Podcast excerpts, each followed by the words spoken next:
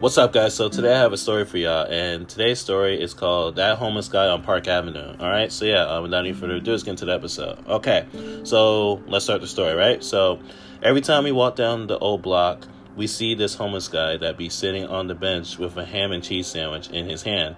We walked by there again and saw that same homeless guy eating a ham and, a ham and cheese sandwich on a bench. We walked by the same block block again two days later and came across something different this time around.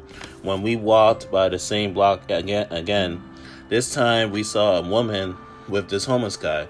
Instead of instead of seeing the homeless guy, um, instead of seeing the homeless guy there by the bench by himself, the woman didn't look homeless when we saw her, so it couldn't have been his wife, or so we thought. But it turns out that the woman was his daughter, and we know this because she said daddy. We saw the daughter helping the homeless guy, which is the which is which is this case, is the father with food, drinks, hand sanitizer, wipes, and so on.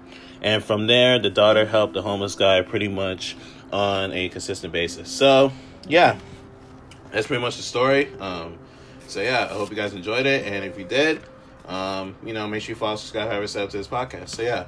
Um, if you guys enjoy listening to me and follow my podcast, or I do follow my podcast, check out the episodes on this podcast as well, so that way you can get those episodes listened as well. All right, how you say a strategy if you listen to it, right? Hmm, it can make sense. Yeah, with all that being said, stay tuned for more episodes because I have many great episodes coming to this podcast very soon. All right, so yeah, um, if your videos on YouTube, like and subscribe, and videos in the podcast sharing service, make sure you follow, subscribe, have it set up. All right, so yeah, um, so yeah, um, check out my 22 channels and check out my 900 podcasts. Right, click on the channel and click on the podcast that you think you watch the videos on and listen to episodes on it. So yeah, um, that's it for today. Peace out.